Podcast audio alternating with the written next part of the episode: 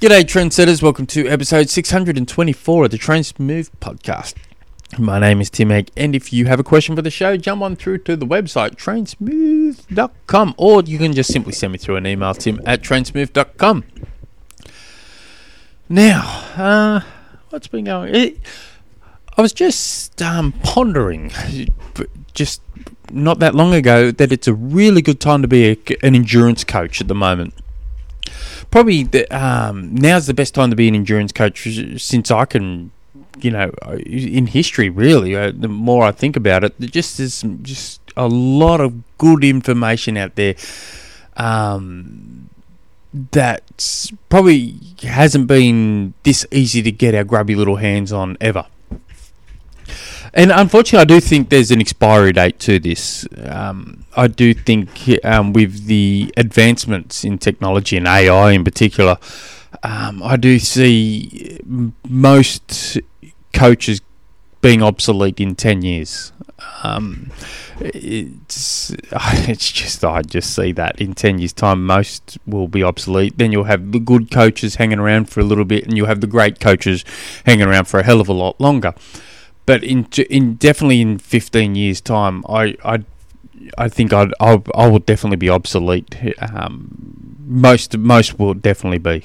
Um, but I guess between between now and then I'm, I'm having a good time learning what I'm learning and there's just so much good information out there. Um, if you know where to get it.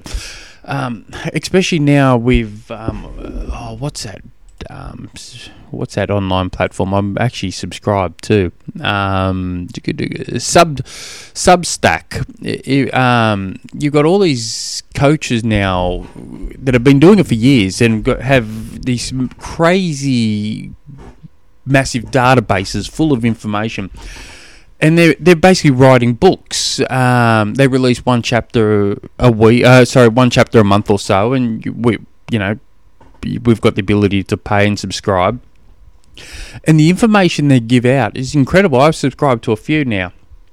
Um, and um, and it's just the and the amount of good information you can get on YouTube. Yeah, there's a whole lot of crap too, but if you can know what you're looking for um, and where to find it, there, there's some good there and more scientific podcasts go, being available every more you know being released every day it's just like a really really good time to be to be a coach. But if you're and while I'm at it if you're a self-coached athlete and I'm not talking about I'm just training up or following a plan or whatever and to do to do a race and then I'm you know just just here for a good time. But if you're a self-coached um, that either has the mindset that no one can coach me better than me, or um, you haven't got the budget to get the coach you, that you you'd need, so you do it yourself. Um, and so you're completely self coached. I would strongly recommend jumping on um, jumping onto Alan Couzens' um, either Twitter feed or and he's he's got a good Twitter feed. He's always dropping out some um, really good information there, um, or website, and then subscribing to his online book. He releases a new chapter every month, and it's really really high quality information, and that will. Um, you, you start from obviously chapter one and work your way up, and he, he's he's creating a blueprint for you to um, you know do extremely well. And he's he's made basically makes a good living on getting you know general Joe Blows to becoming um, Kona qualifiers if they follow his thing. And it's not easy it's not easy done because you got to live the life of a monk but um, but the, but just the actual scientific side of it, it he, he writes it out for you. It's you know, I think I pay ten dollars a month for it, and it's really good information. So yeah, just dropping a little four one one tips all round. Uh, today's question comes from. Let me bring it up. Isaac, who is responsible for many questions over the uh, over the um, you know throughout the podcast. Uh, he writes. I am in the process of training for my second 70.3 Ironman, and in the first cup and and for the first couple of years leading up to my race, I worked on power zone training, 75 to 90 minutes of interval training between zone 3 and recovering in zone 2. Uh, now, through reading the following cycling trends, I understand that sweet spot training is beneficial leading up to a race. Uh, how many hours of sweet spot training would you recommend in the uh, recommend to prepare for a 70.3 Ironman? If you had no time constraints to improve your speed average, so I'll come up to that one in a minute. So this is a good question. Um, for those who don't know what sweet, sweet spot training is, it's um, it, it, goes back to a couple of episodes ago when I picked on um, what coaches call their training blocks, their phases. Um, how there's so many names for it. Sweet spot. I, I'm personally not a big. I, it's something about the name sweet spot training. It's um, I don't know. I, I don't call it sweet spot training generally. I have in the past, but I generally don't. Um, I generally call it hut, meaning um, hovering under threshold, and hot is hovering over threshold. um, excuse me. So, basically, in a nutshell, for people who um, not quite sure what sweet spot um, sweet spot training is, it's basically spending time um, between that 90 and 95% of your FTP. That's and in an ideal world, um, you you you build up and you would do th- two to three times 20 minutes at sweet spot with five to seven minutes easy in between, um, starting off with you know 90% of FTP, and the ultimate goal would be to, to be able to do it at threshold that's in an ideal world. And you'd probably start off with um, doing four minute efforts with one minute easy, and you just slowly build it up from that. You said, um, and you've sparked something to me here. Um, psych, following cycling trends. Now, um, you, cycling trends, it's changed dreadful. It's tra- changed a fair bit in the last few years alone. Your actual intervals um, in the way if you look at um, what the elites are doing now compared to what they were doing three three years ago, it, really is different. So you've got, um, you know, I was just saying twenty minute efforts just then. Um, three years ago, yeah, you'd be you'd have the coach saying, do three times twenty minutes at whatever watts, and the elites aren't using FTP. They're they're, they're getting their um, thresholds through through lab testing and field testing. But um, but for argument's sake, um, they'll be saying to do to do it at this amount of power. These days, they could be doing that 20 minute effort, but they could be hitting all five, six zones, all in that 120 minutes. It's very, very, the veritability is um, quite significant now in in um, in the intervals, and um, if it's just a plain flat course, um, if you're just doing a plain flat course, you could just simply do those long flat um, intervals. If your course is, and I'm going sidetracked here, but if you're um, course is rolling, then you need to be adding more variability into your um, intervals. Anyway, um, that's just a side note there. So, um, as for, as for, generally with sweet spot training, um, in the lead up to it, you just want one session a, a week doing sweet spot training. Um, they're more for the time crunched athletes. It, it, does give you a bigger bang for your buck um, doing it. I, am a big fan. I, I, not a big fan of it. I am a fan of it. Um, so, so let's say you're you know, ideally you want to be spending as many weeks as possible doing that, two to three times 20 minutes, with five to seven minutes easy in between. And you want to be hovering at around that 95% of FTP. And in a beautiful, beautiful world, you want to be spending as most of that as possible in the aerodynamic position. Um, now, um, just another side note. I actually had an athlete who I'm about to. Um, I think I might just jump onto his program uh, in a second too.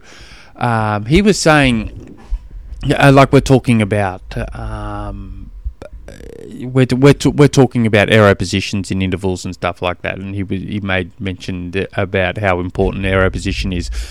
And and I agree. Eh, um, as long as it fits the context of that session, and I'm going off into the weeds here, but um, if you're after a metabolic um, response, you're you're trying to stimulate something. Let's call it VO2 max sessions. Uh, um, you're trying to stimulate that to, to train for train for that. Your, I don't think position is that important when it comes to something that's race specific, position is very, very, very, very, very important. Um, and what we're trying to do with sweet spot training is um, trying to get as much done as we can in a short amount of time possible. Uh, you know, it'd be nice just to go out for a three hour ride in that aero position and spend large amounts of time at race power we haven't got that sort of time available, so we crunch it down to you know one hour, an hour and a half, or whatever, and we add the sweet spot training in to it. Um, and that's good. That's good stuff. But we are, you know, ideally we want to spend as much time in that aero position. So if you can't hold the aero position at ninety five percent, can you hold it at um, ninety um, percent? And and you can slowly build up, build build that time in that position. Um, as for, and I'm about to, um, as for, um, if you had no time constraint, so so going back to how much time would you spend, um, how many hours of sweet spot training would you? So um, I'd be aiming for an hour a week at in in the one session, uh, aim, ideally one hour a week for the starting from a 10 to 12 weeks out and then probably stopping it um, 10, 10 days out from your race. Um, as for if you had no time constraint to improve your average speed, um, the, I would look very, well before I. Well, I'll go. I'm jumping the guns in my head here, and I and I must be sounding like a moron. Um, so if, uh, I basically create a program. Um, I coach um, an, an athlete um, who I don't. I'm sure he's not going to mind me sharing his program out out here, purely because he he's got a YouTube channel and um, quite quite a decent, successful YouTube channel as well. Um, so so if you guys go, jump onto um, your little YouTube machine and type in um, Lachlan um, Earnshaw, uh, um, it, it's a really good follow. So he, I basically do his program like I have haven't got a time constraint with me. That that and he's um, so that's more or less. So I, I, I give his training program um, no time constraint, and he he's pretty more times than not 100% compliant. So let me go through his week this week. So, um, and I, I should ask, but I'm not. So I'll go through his, and you can jump on his Strava account as well and see all this stuff too. Um, and I'll give you his. Um, so I'll, I'll start off. And again, this is no sh- no restraint here for, with it. So he's this week here. I've got one, two, three, four, five, six bike rides. Last week, one, two, three, four. He, he rode every single day last week. He rode seven days last week. This week he's riding six days, but will most likely do do a seventh ride on the on the Thursday. So we, Monday's an easy ride. That's um, an hour, just an hour easy spin to re- help recover from the weekend. Uh, Tuesday is um, aerobic aerobic ride Tuesday. Um, though he did do three what did he do here? Um, he he, he kind of he did two times twenty minutes at Ironman Power and took a lactate test at it, at that as well. Um, but that was more more just easy to moderate to ride just to help recover. Um, he's got you know just the way the program was set out. Wednesday we do um, it's more threshold work, but it's at his um, LT2 level. So he, he, this week he was doing four times, sorry, ten times, four minutes thirty at LT2, followed but followed with um, 30 seconds rest, followed by three times nine minutes at Ironman Power with one minute easy between. So that's Wednesday. So we're getting close to uh, his Ironman now. So we're we're exactly 11 weeks out from Ironman. Uh, um, Thursday he hasn't got a ride, but I would bet he does cycle that day, and it'll be most likely easy. Um, Friday he's got um, similar to it's similar to a sweet spot session, um, but it's in a big gears. He's he's going to be doing um, Ironman Australia. It's it's very hilly. I'm trying to get him, you know, as fatigue resistant as possible. He's got three times 20 minutes at you know sweet spot with a, a, low cadence of 60 to 65 rpm five minutes easy. That that's the main set. So he has 10 minutes warm up um, five times 30 minutes of surges in a, um, 120% of ftp um, thereabouts. And then it'll, be three times 20 minutes at, at a lower cadence uh, Saturday. This is a six-hour bike ride with uh, that will include that will be twenty minutes easy, easy, easy spin warming up. Um, three three hours twenty minutes moderate effort. So he's just going to be just cruising, cruising along nicely. Followed followed by three times thirty minutes at Ironman Power with ten minutes easy in between and with 20 minutes cool down. Now, hopefully, he's going to be just living in his aerodynamic position, and when he gets to the three times 30 minutes, it's going to be um, very much race nutrition at that time as well to make sure that's all, all peachy. Also, he can also do on that um, Wednesday session where it's LT2, he can also be playing with um, nutrition testing at that day as well. Because his his body's going to be under a lot more stress on that session because he's going to be doing 10 times 4 minutes 30 at LT2 30 seconds easy followed by 3 times 9 minutes at Ironman power. That's just a good session to test nutrition. And make sure it's working um, and then Friday, um, he, I've got him doing a 55 mi- minute bike ride before his long run.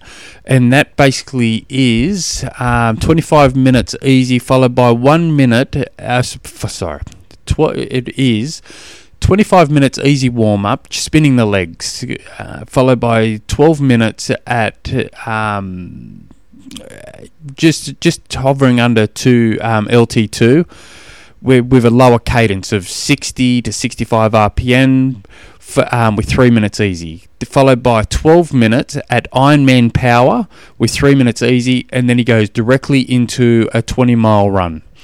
Um, so that's basically his bike bike bike week, and what that is is me giving him what um, an unrestricted, from my point of view, I've got unrestricted time there to give to make him as strong and as fast as possible for an Ironman that's in 11 weeks.